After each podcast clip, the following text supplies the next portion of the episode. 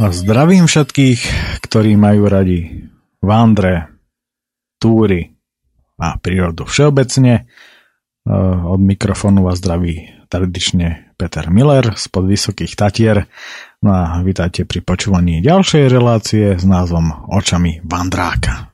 No, predtým, než začneme, tak rád by som spomenul e, fakt, ktorý je faktom, čo samozrejme dáva logiku že tieto relácie, to, je, to, to sú moje osobné e, zápisky z ciest, z putovaní, z vándrov, hej, takže uh, treba to brať tak, že toto je môj osobný pohľad a tieto uh, záležitosti a zážitky, ktoré som zažil, som takto spísal, ako som to sám videl. Práve preto je toto takto podané čo samozrejme teda nevylučuje to, že ak máte nejaké uh, nutkanie podeliť sa o vaše vandre, tak nie je problém poslať to na mail tejto relácie, ktorý znie podobne ako uh, pre reláciu s názvom Oči prírody, čiže oči prírody zavináč gmail.com čiže Najlepšie bude, keď tam ten mekčeň na č nedáte. Takže oci prírody zavinač gmail.com a pre spíšakoch špeciálne budem še opakovac oci prírody kvašná ryba gmail.com táto za to, že by aj my sme tu mali dajaké zastúpenie, bo jak už z toho Nora napadlo, že už to bude vece jazyčné, nie však tu máme už po maďarsky relácie, nie, takže by aj spišáci tu cožkaj mali, nie, tá. ale zaš nepredbiehajme udalosti, nebudeme ešte ponáhľať, však u nás na spíšu je furt času dosť. V dnešnej relácii sa vrátime opäť po dlhšom čase k cyklistike, aby to bolo také prestriedané. Na pospišsky som nehovoril, zase nejakou náhodou, nakoľko sa pozrieme za krásami Spiša. Pozrieme sa do krásnych prírodných zákutí tohto nášho regiónu, ale aj do e, zákutí plných spúšte v prípade centrálnej časti Levodských vrchov, no a v rámci tohto článku, ktorý som písal niekedy pred 2,5 rokom, ehm, sa nachádza aj oprávnené rozhorčenie nad, nad tým, čo som v Levočských vrchoch videl. No ale pozrieme sa samozrejme aj na pieniny, ktoré som eh, taktiež navštívil v rámci tohto trojdňového eh, veľmi krásneho vandru. Samozrejme tradične naťažko, s bicyklom, ako to má byť a ako to mám najradšej, pravdu povediac. No, možno by bolo dobre na úvod spomenúť trasu, ktorou som prechádzal. Takže, Poprad, Veľká Lomnica, Kežmarok, Ľubica, Zaľubica, Ruskinovce, sedlo pod Krížovým vrchom, Krížový vrch, Gehuľa, Kozí hrb, pamätník SMP, Chata Vinná, Malý Václavák, Jankovec, tam som spal, potom druhý deň Malý Václavák, Zelený vrch, Veľký Václavák, Uhliská, Jurské, Holumnica, Toporec, Toporecké sedlo, Veľká lesná, Haligovce, Veľký Lipník, Lesnické sedlo, Vysoký vierch, Cirhle, Šlachtová, Šťavnica, Prielom Dunajca, Červený kláštor, Spišská stará ves, Lisa nad Dunajcom, tam som prespal a druhý deň, teda tretí, Nedžica zámek, Falštin, Nedžica zámek, Lisa nad Dunajcom, Spišská stará ves, Spišské Hanušovce, Reľov, Magurské sedlo, Slovenská ves, Myší vrch, Tatranská kotlina a celé som to ukončil v Tatranskej Lomnici. No tak poďme teda na to, týmito lokalitami si v rámci e, čítania o tomto vandri prejdeme. Nikdy v živote som ešte nebol na hrebení levočských vrchov a moje časté potulky počas celého môjho doterajšieho života smerovali vždy inam. Dôvod bol jednoduchý. Levočské vrchy ešte donedávna okupovala jedna z najzbytočnejších inštitúcií na svete – armáda. Je 26.9.2012 a meteorológovia na všetkých staniciach tvrdohlavo hlásajú príchod tropických teplôt na naše územie. Podvedome sa mi to však ako si nezdá. Aj tak mám ale v úmysle odpáliť posledný viacňový, aj keď na moje pomery neobvykle krátky cyklovander tohto roku so spaním počirákom.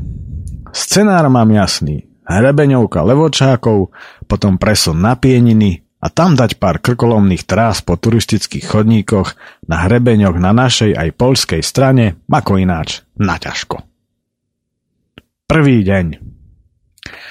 Nedávna návšteva u nešťastne zraneného a marodiaceho Jana Šolca v Tatranskej Lomnici, všestranného športovca a môjho niekdajšieho učiteľa telocviku, literatúry a slovenského jazyka, mala za následok to, že som sa neodkladne rozhodol práve pre Levodské vrchy.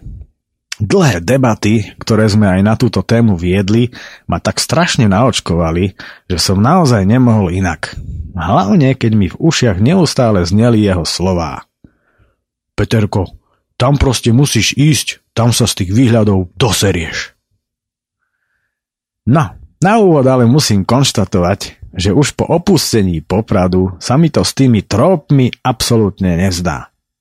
Je síce jasno, no fúka šialene silný nárazový vietor, ktorý už miestami koketuje s výchricou.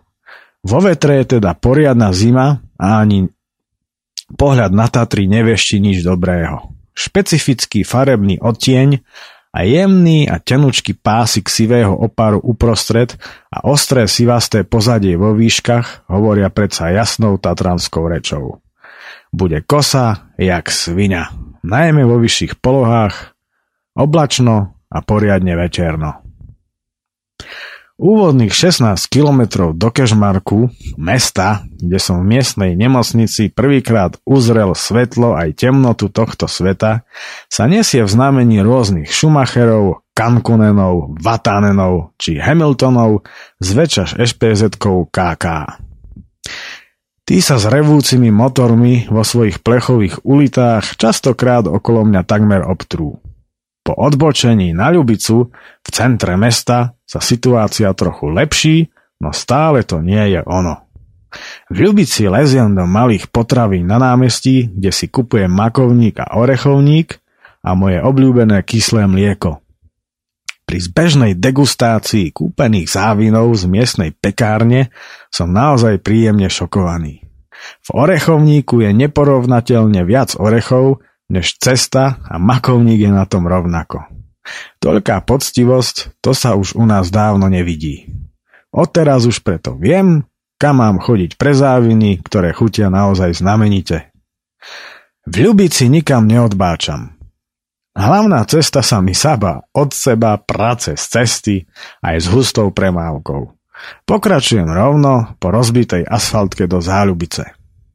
Cestné mechanizmy flákajúce sa na ceste dávajú nádej, že cesta sa zrejme bude rekonštruovať.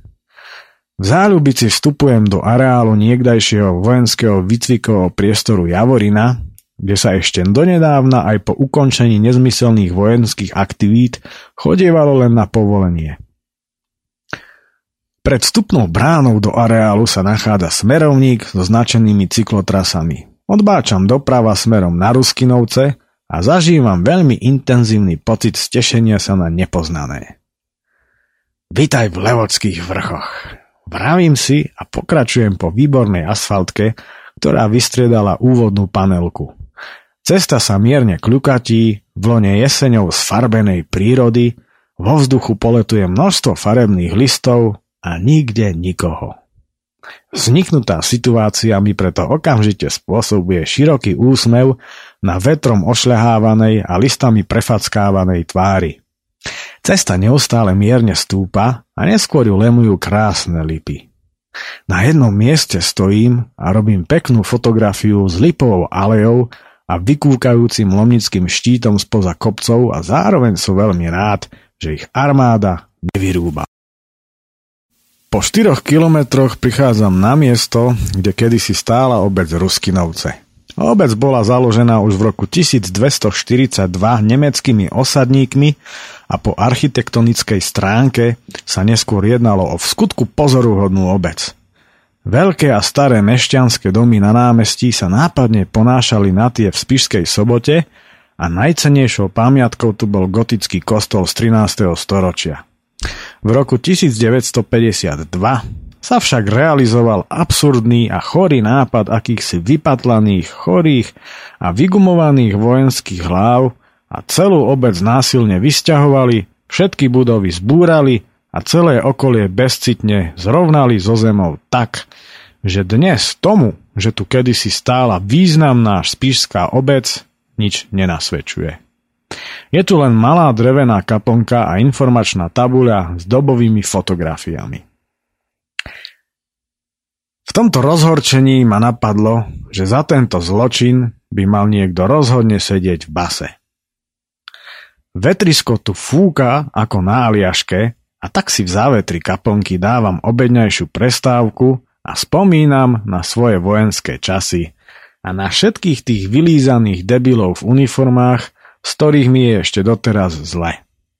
Vďaka svojej rebelskej povahe a vtedajšej nenávisti voči tým hlupákom ktorých choré rozkazy som musel dennodenne a za smiešnú výplatu počúvať, som sa domov z vojny dostal len trikrát. Nepríjemné spomienky na zbytočne stratenú, či skôr násilne ukradnutú časť môjho života, inak plného väčšnej slobody a voľnosti, mi okamžite zaháňajú prudké nárazy vetra. Zima citeľne silnie a to je poludnie. Namiesto slubovaných tropických teplôt prichádza arktická zima. Kde sa asi stala chyba? Po pár kilometroch, keď začína cesta prúčie stúpať, sa mi niečo nezdá. Driem ako blázon, až zo mňa leje, no napriek tomu sa mi ide ako si ťažko. Za prvou serpentínou v závere doliny stojím v snahe zistiť, čo je vo veci. Bicykel opieram na bok a kontrolujem kolesa. No do čerta. Zadným kolesom dokážem ledva otočiť. Vyzerá to na problém s oskou alebo, alebo s ložiskami. Osku vymieňam za rezervnú, no vôbec to nepomáha. Zdá sa, že ložiská sú úplne v prdeli. Je mi jasné, že s tým nič neurobím a musím sa rozhodnúť, či sa vrátim domov a či budem riskovať to, že sa mi v ľudoprázdnej krajine rozsype koleso, prípadne, že sa mi stane iná nepríjemnosť. Riziko je tu veľmi veľké. Naložený som až hrôza a terén, v ktorom sa mám v úmysle pohybovať, bude situáciu len zhoršovať. No keďže doposiaľ som sa ešte pred ničím podobným nevzdal, rozhodujem sa pokračovať. To, že sa v tomto vetre a kopcoch s týmto doslova zabrzdeným kolesom nadriem ako otrok, mi je absolútne jasné. To by som proste nebol ja, aby u mňa niečo malo hladký priebeh. Mám to ja zaujímavý život. Prichádzam na trávnaté sedlo pod krížovým vrchom, kde sa z asfaltky odkláňam doľava a pokračujem po kamenistej ceste do kopca. Sú odtiaľto nádherné výhľady smerom na Levoču a na východnú časť Levockých vrchov smerom na Uložu a Vyšné Repaše a na náprotivnú časť Levockých vrchov, ktoré sa dvíhajú nad Levočskou dolinou. Spleť rôznych lesných ciest je tu naozaj veľká, ale zablúdiť sa tu nedá ani s mojou chabou mapou v mierke 1 ku 100 tisíc, ktorá zahrňa Spíš, Pieniny a Šariš. Drvivá väčšina lesných ciest na nej nie je, rovnako je to aj so značenými turistickými trasami. Mne to však nevadí a nikdy ani nevadilo. Treba sa hlavne spoliehať na orientačný zmysel a inštinkt a neustále tieto dva zmysly trénovať a prehlbovať. Každý človek má orientáciu v sebe. Stačí sa len sústrediť na to, kam sa chceme dostať a všetky GPS prístroje, ktoré napomáhajú degenerácii zmyslov, nebrať so sebou. Nežijeme predsa na Sibíri a na Slovensku sa proste zablúdiť nedá. V podstate vždy ide iba o to, že keď ste hore a pustíte sa popri akomkoľvek potoku, vždy sa dostanete dole. Úplne jednoduché. Nakoniec, turistika 10 ročia fungovala aj bez týchto prístrojov.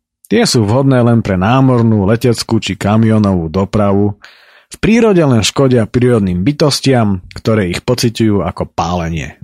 Tak skúsme byť voči nim viac ohľaduplnejší, keď sme už u nich na návšteve.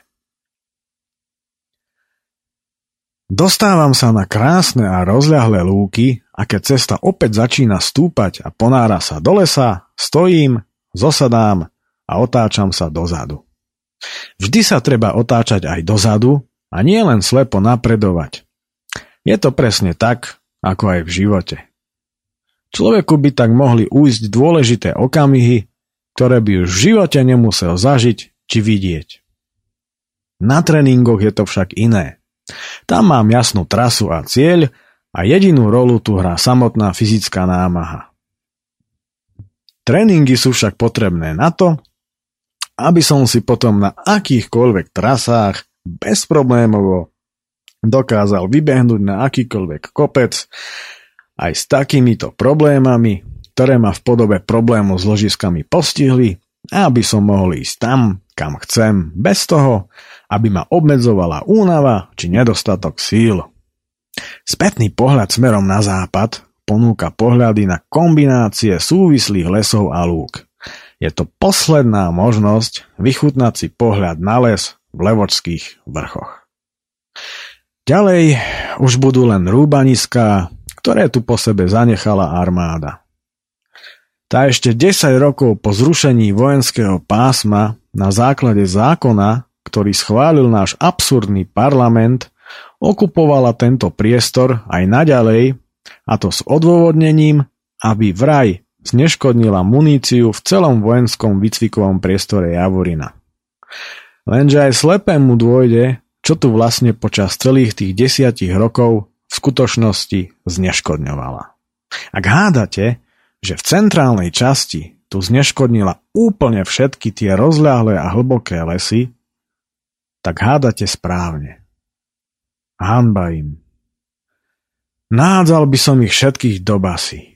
Aj armádu, ktorá toto spôsobila, aj všetkých našich politikov, ktorých už mám naozaj plné zuby. Lebo pokým si tento národ neuvedomí, že tam patria už od začiatku a nič proti tomu nepodnikne, nikdy tu dobre nebude. Ale to už nám tieto lesy nikdy nevráti. Ako väzni by preto denne museli vysádzať stovky stromčekov.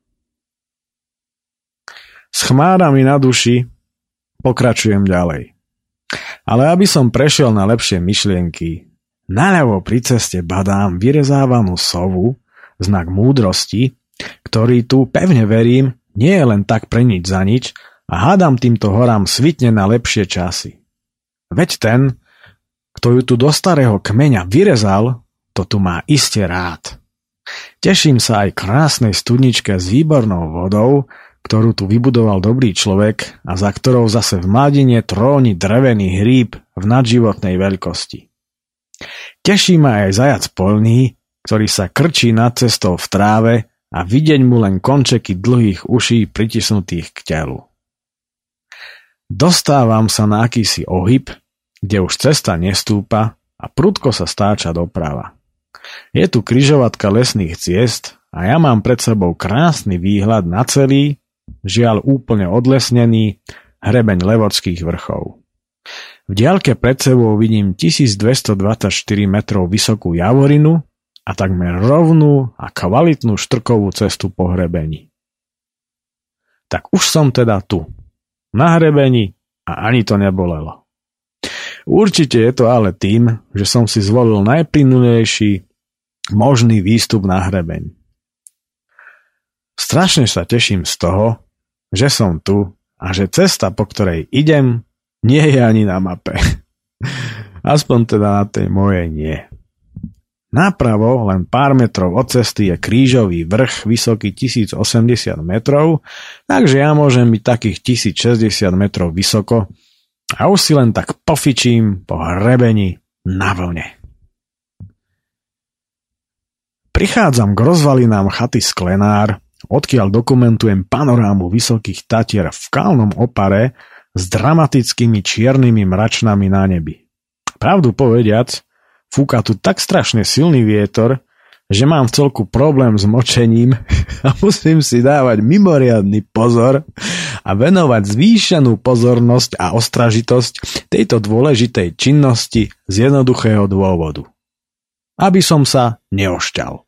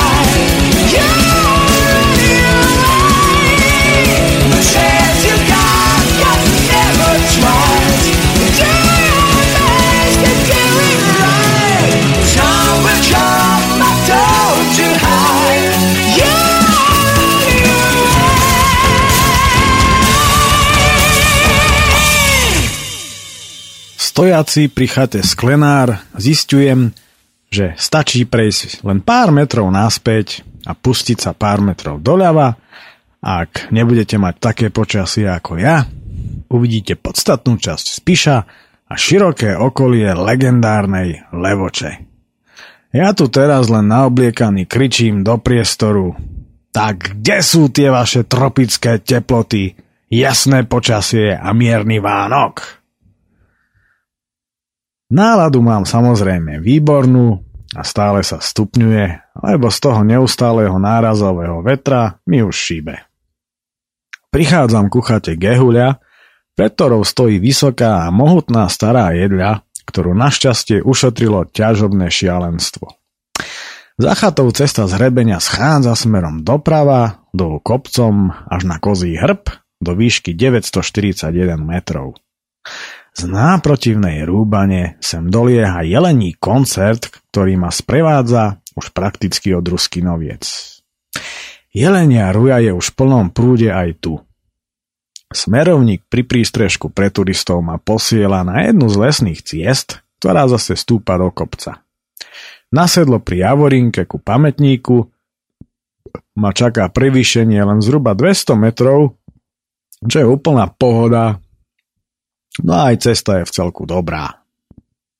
Po fotodokumentačnej pauze ma na sklade dreva s východnými výhľadmi na volovské vrchy na obzore dobieha dvojica rovnakých dobrodruhov zo Spišskej Novej Vsi, ktorí mieria na chatu Vinná kde budú spať na terase. Týmto ich samozrejme oboch srdečne pozdravujem. Dávame sa do debaty o tej spúšti, ktorú tu po sebe nechali vojaci.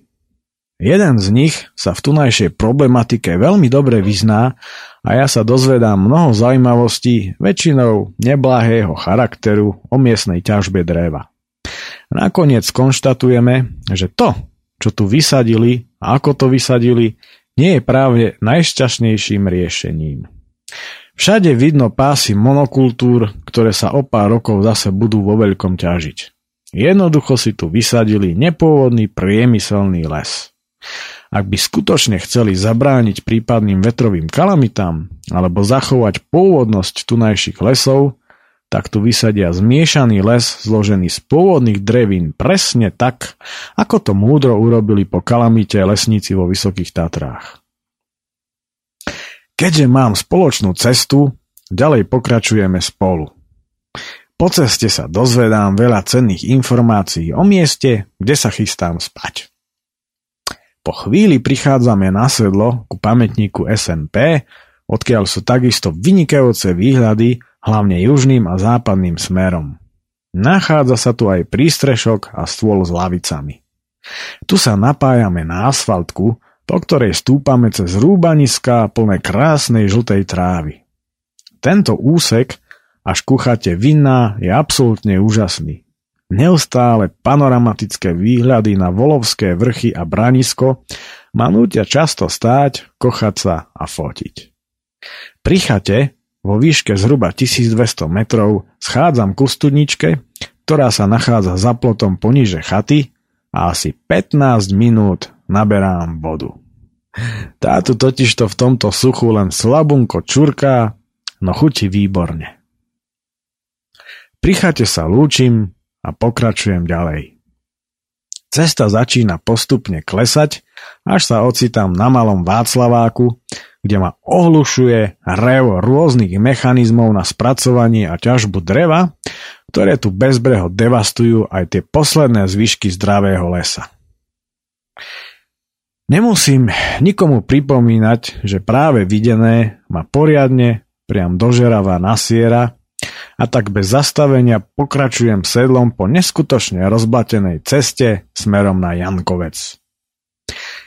Takáto bezcharakterná kobercová devastácia len kvôli tým prekliatým peniazom je jasným dôkazom toho, že debilnejšej civilizácie, než je tá naša, v celom vesmíre určite niet. Veď kto by si dobrovoľne takto ničil vlastnú planétu? Vlastný domov? Len idiot. Nech ich už konečne niekto vystrelí do vesmíru alebo pochytá lebo medzi týmito imbecilmi sa už naozaj žiť nedá.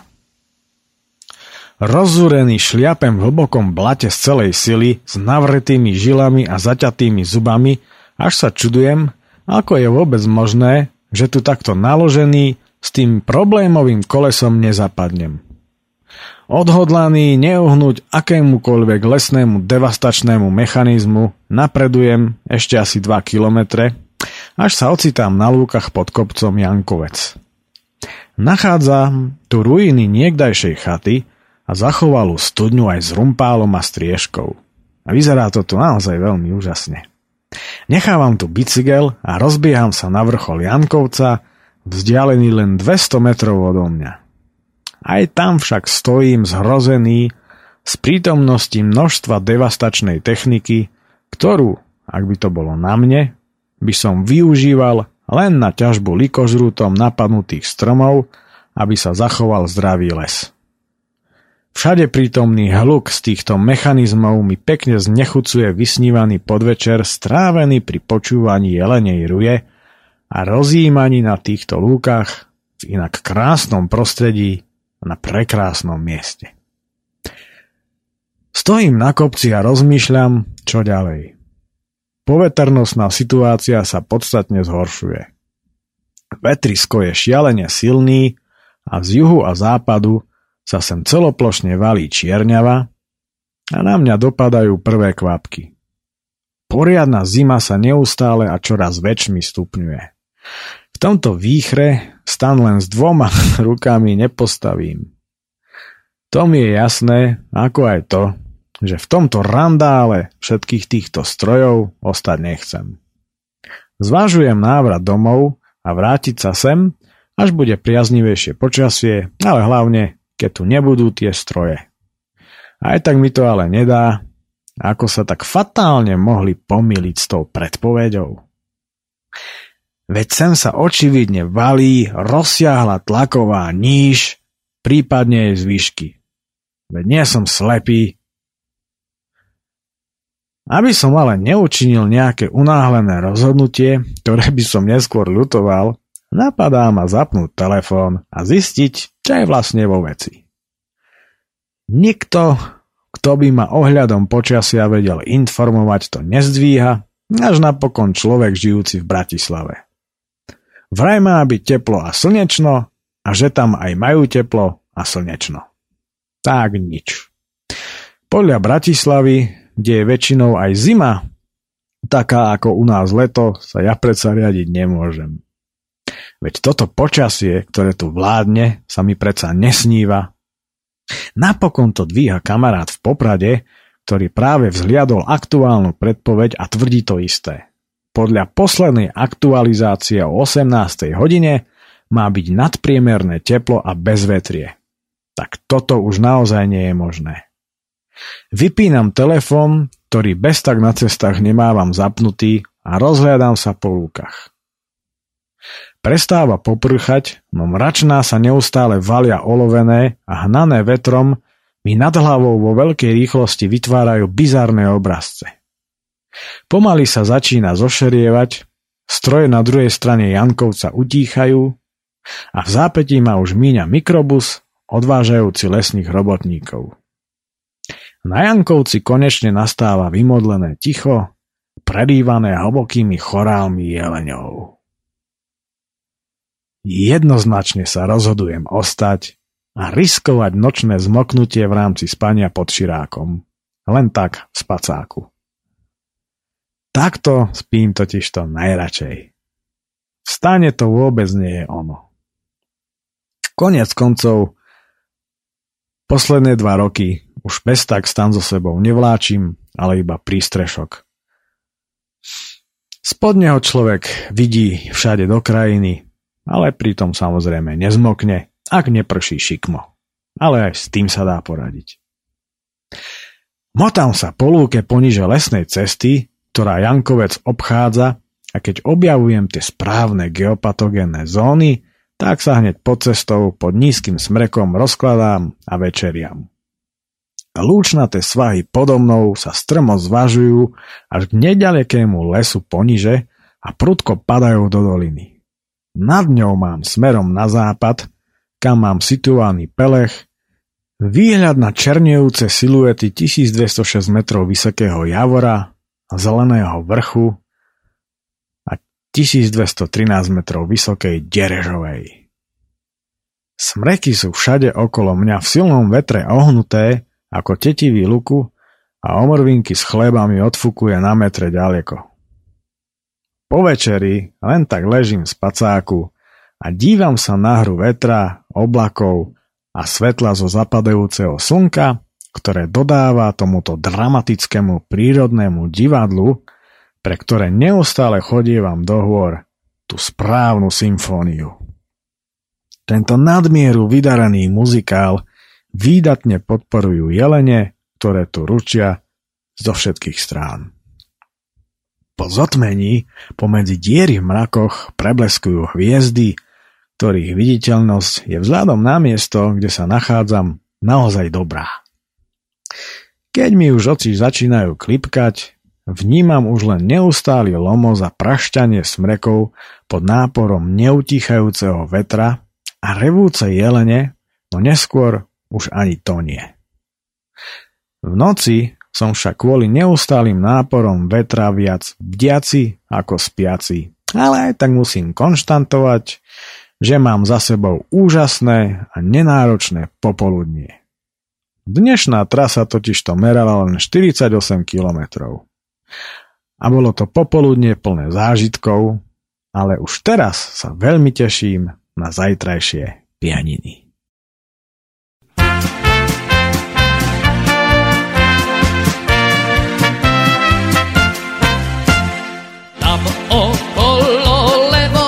oči, všade plakátoči. Tam okolo levoči, všade plakátoči. Ktorá nemá frajera, ktorá nemá frajera,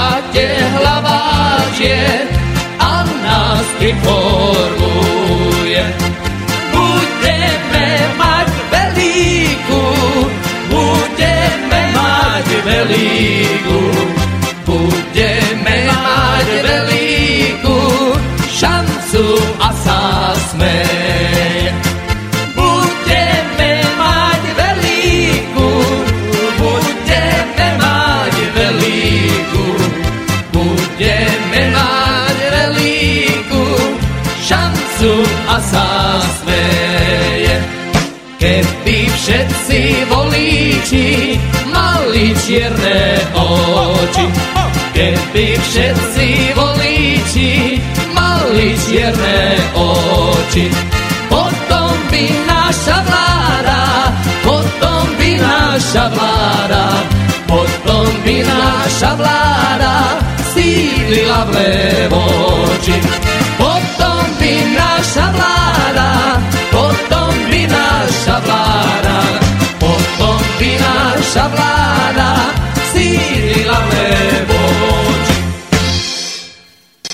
Druhý deň. Kvôli vetru prebdená noc má za následok, že sa pokúšam niečo dospať aj po svitaní. Čiastočne sa mi to darí, až kým ma nezobudí tá prekliatá ťažobná technika, s ktorej mi už je v našich lesoch na zvracanie. S okamžitou platnosťou preto odkladám raňajky, balím sa a znechutený nahadzujem všetky veci na bicykel. Vietor fúka s rovnakou intenzitou a obloha má neurčitú plechovú farbu. Keď sa snažím dostať na cestu vedúcu pohrebení, tak ma zľava o zlomok sekundy predbieha veľká traktoroidná ozruta na zvážanie dreva s vlečkou, sunúca sa strmou lúčnou cestou z Jankovca, ktorá ide pomalšie ako lenivý človek do zlej roboty. Už by som z tohto drevorubačského festivalu najradšej čo najskôr vypadol a teraz toto. Toto monštrum bude na malom Václaváku, vzdialenom len 2 kilometre, najskôr za pol hodinu. Preto stojím a čakám do zblbnutia, no po 300 metroch ho znova dobieham, lebo monštrum už ide pomalšie ako unavený slimák. Idem teda za ním a dúfam, že ho niekde predbehnem. Asi kilometr pred malým Václavákom je kryžovatka lesných ciest, kde monštrum spomaluje ešte viac a mne sa darí prešmiknúť sa popri ňom, čo vyvoláva údiv na tvári jeho šoféra. Mňa tu teda asi rozhodne nikto nečakal. Na raz postáva množstvo ľudí, aut, lesných mechanizmov a kadejakej dymiacej či sypiacej techniky. Odplývam si od tohto lesného kľudu a prášim na Václavák. Tam ma víta ešte väčší hluk, ešte väčšie množstvo ľudí odstavené kamióny a hromady vydrancovaného dreva. Odplúvam si druhýkrát a fujazdím z tohto šialenstva kade ľahšie. Z malého Václaváku mám v pláne zísť do dediny Ihľany a odtiaľ pokračovať cez Holomnicu a Toporec na Pieniny. Majerka, Ihľany, Jurské a Holumnica sú dediny, cez ktoré musím prejsť a kde je v priemere zhruba 80-percentné zastúpenie značne neprispôsobivej väčšiny. Nodoriti. To je zase ráno. Cesta z Václaváku najprv stúpa až tesne pod vrchol 1206 metrov vysokého Javora. Tu sa mi otvárajú nádherné výhľady na vysoké Tatry, Spišskú Maguru a na spustošené lesy okolo.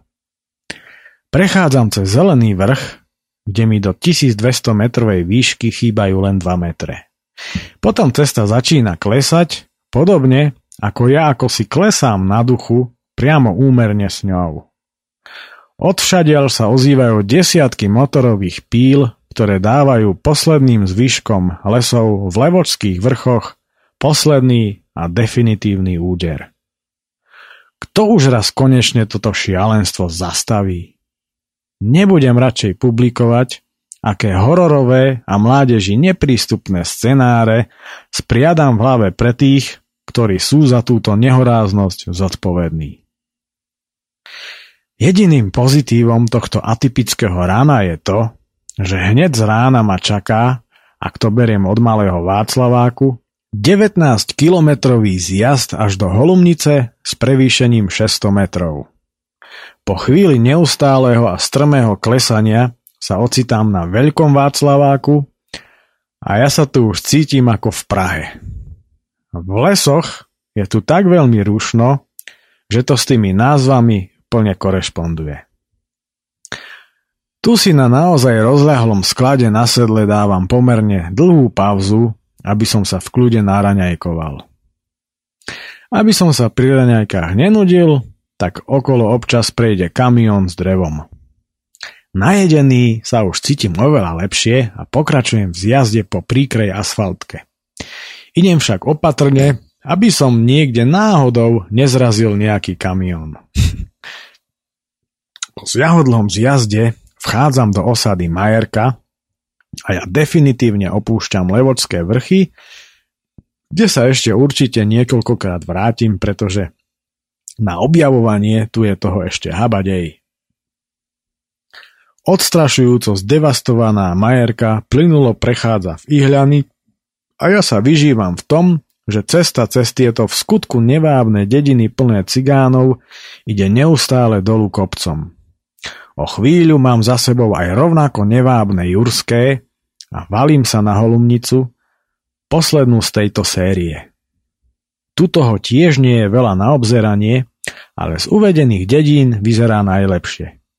Za zmienku stojí aj fakt, že bieli v tejto dedine rozprávajú po nemecky, pretože tu žijú karpatskí Nemci, čo vidieť aj na typickej architektúre tunajších domov. Rovnaké môžeme vidieť napríklad aj vo Veľkej Lomnici. Po príchode na hlavnú cestu, ktorú budem krížovať, zistujem, že je tu oveľa teplejšie ako hore na hrebení a to dosť podstatne. Poriadne naobliekanému mi začína byť veľmi teplo a tak mierim do autobusovej zastávky, kde sa preobliekam. Doposiaľ tu nikde nebolo ani živej duše, ale ako sa na mňa sluší a patrí, hneď ako som nútený ukazovať okoliu holú riť, priamo na zastávke zastavujú dve autá, z ktorých vystupuje pár ľudí, ktorí zase nastupujú do autobusu, ktorý tu tiež zastal, aby tí, ktorí z neho vystupujú, stihli osobný vlak, ktorý zase zastal na zastávke hneď za cestou. Nerozumiem len jednému. Prečo na mňa všetci tak civejú? Ako sa v týchto končinách vlastne rozmnožujú, keď ešte nevideli holého chlapa? Z celej tejto udalosti mi je poriadne smiešne a tak príjemne naladený smerujem do Toporca. Za dedinou cesta stúpa a ja sa dostávam do malebného kraja, ktorý mám v obľúbe a často sem chodievam.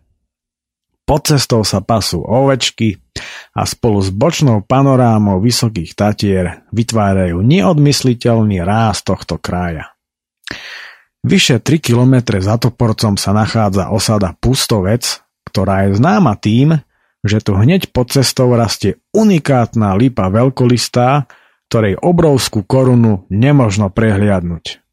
Je vysoká 34 metrov, priemer koruny má 25 metrov a obod kmeňa cez 10 metrov a vek 500 rokov.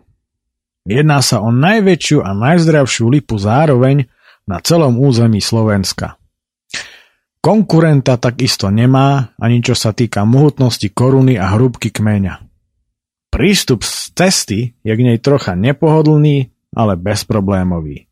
Teraz už je to samozrejme iné, nakoľko nedávno tu pribudol nový mostík a prístupová cestička k Lipe je už samozrejme veľmi pohodlná. Trávim tu bezmála pol hodinu, pretože pod takýmito obrými stromiskami sa cítim nadmieru príjemne. Spokojný s uplynulou polhodinkou nasadám na bicykel a stúpam na toporecké sedlo, ktorým prekonám hrebeň Spišskej Magury. Oproti sa valí jeden cyklista za druhým a po asi 30. ma už z pochopiteľných dôvodov veľmi nebaví dvíhať ruku v stúpaní v stojke na pozdrav. Po prvej serpentíne už mám ale pocit, že ich na sedle vyrábajú. Perfektné na tom všetkom je to, že sa jedná o organizovaných pubertiakov a ja dúfam, že im ten kopček na sedlo z Veľkej lesnej neznechutil cyklistiku, lebo ako som si všimol, niektorí sa netvárili veľmi nadšene. Ale keby ma stretli skoro ráno na malom Václaváku, neviem, čo by si zase oni pomysleli o mne. Naposledy som na toto sedlo stúpal na jar keď som tu bol zbierať medvedí cesnak. Keď som bol malý, chodívali sme tu aj na snežienky a táto cesta bola roky až absurdným tankodromom, miestami aj bez asfaltu s nevýdanými jamami plnými veľkých kameňov. No od jary je už po tých predlhých desaťročiach všetko ináč a do veľkej lesnej vede novúčičká asfaltka. Šliapanie do kopca ma preto neskutočne teší ako aj zjazd do Veľkej lesnej. Počas zjazdu hádžem okom na tri koruny, vykúkajúce spoza kopcov predo mnou. Obloha je naďalej plechová a tak robím len jednu dokumentačnú fotku pre tento článok a zjazdujem ďalej. Pri vchádzaní do dediny som to s rýchlosťou trochu prehnal, a na mieste, kde nový asfalt bez varovania končí a začína zlá cesta, brzdím pred množstvom malinkých kamienkov v zákrute. Na ceste je však poriadna hojdačka a mňa takmer vyhadzuje zo sedla. Zozadu v zápäti počujem šialený rachot vychádzajúci zo zadného kolesa, ktorý púta aj pozornosť okolo idúcich. Len s malinkou dušičkou opieram bicykel o plod a zistujem, čo sa vlastne stalo. Našťastie nič vážne, len mi odtrhlo uško na remení na kapse od fotoaparátu a celá kapsa mi v tej rýchlosti trela o plášť. S obavami kontrolujem to nešťastné koleso, ktoré mi včera v kopcoch znepríjemňovalo šliapanie. Točí sa rovnako ťažko, ako aj včera. Žiadna iná závada na ňom nepribudla. Tak to je celkom dobré.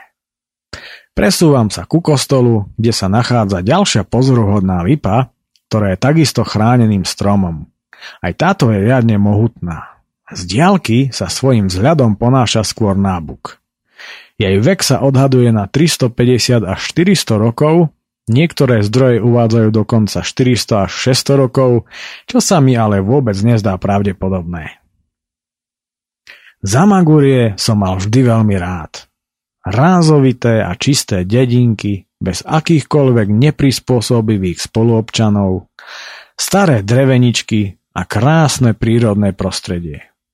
Každý, kto ide okolo, sa mi zdraví a ja už na dediny typu Jurské ani nepomyslím.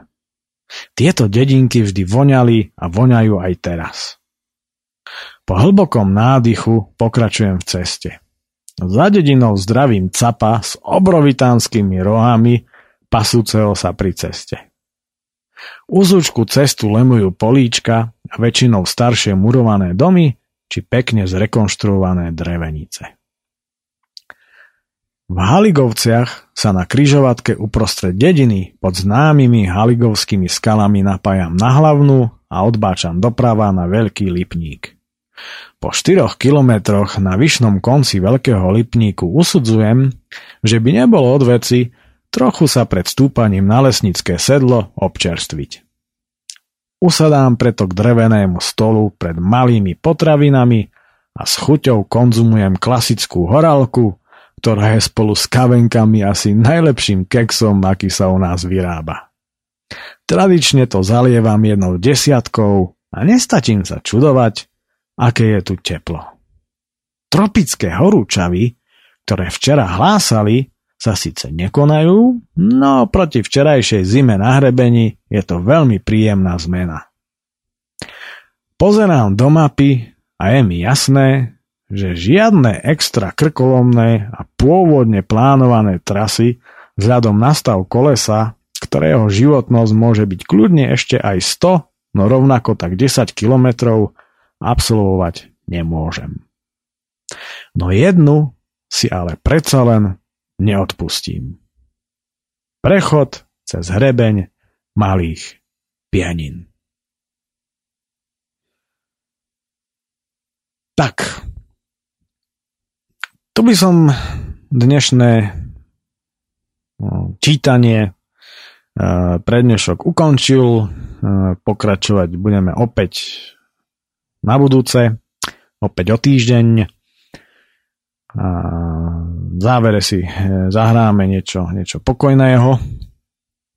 Samozrejme, že e, čokoľvek môžete písať na mail tejto relácie, e, ktorý znie oci prírody zavinač gmail.com a možno ešte pre uh, novších uh, ľudí, ktorí počúvajú toto rádio, prípadne túto reláciu, taká informácia, že periodicita uh, mojich uh, relácií, uh, ktoré som spomenul aj v úvode, uh, nespomenul som tam ešte reláciu s názvom téma, tak tá je v tejto dobe taká, aká je a nebude taká hustá, ako tomu bolo v minulosti, nakoľko e, od, od augusta e, robím chatára vo Veľkej Fatre, e, konkrétne pod Rakitovom, takže práve preto aj odpovede na maily môžu meškať kľudne aj mesiac, nakoľko e, v tejto chvíli až po mesiaci som prišiel e, do Popradu a dostal sa k nejakým mailom a aj k výrobe relácií. Takže že takto to so mnou vlastne e, aktuálne vyzerá. No, to len preto, aby náhodou niekto nebol prekvapený, že keď mi niečo napíše, tak odpoviem aj po mesiaci a môže sa stať, že budem ťahať aj dvomesačný turnus, tak potom až po dvoch to všetko sa môže stať.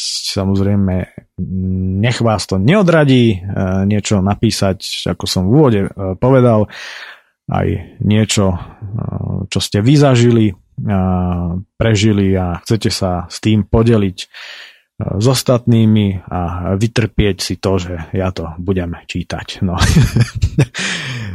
tak teda toľko to dnešná relácia s názvom Očami Vandráka.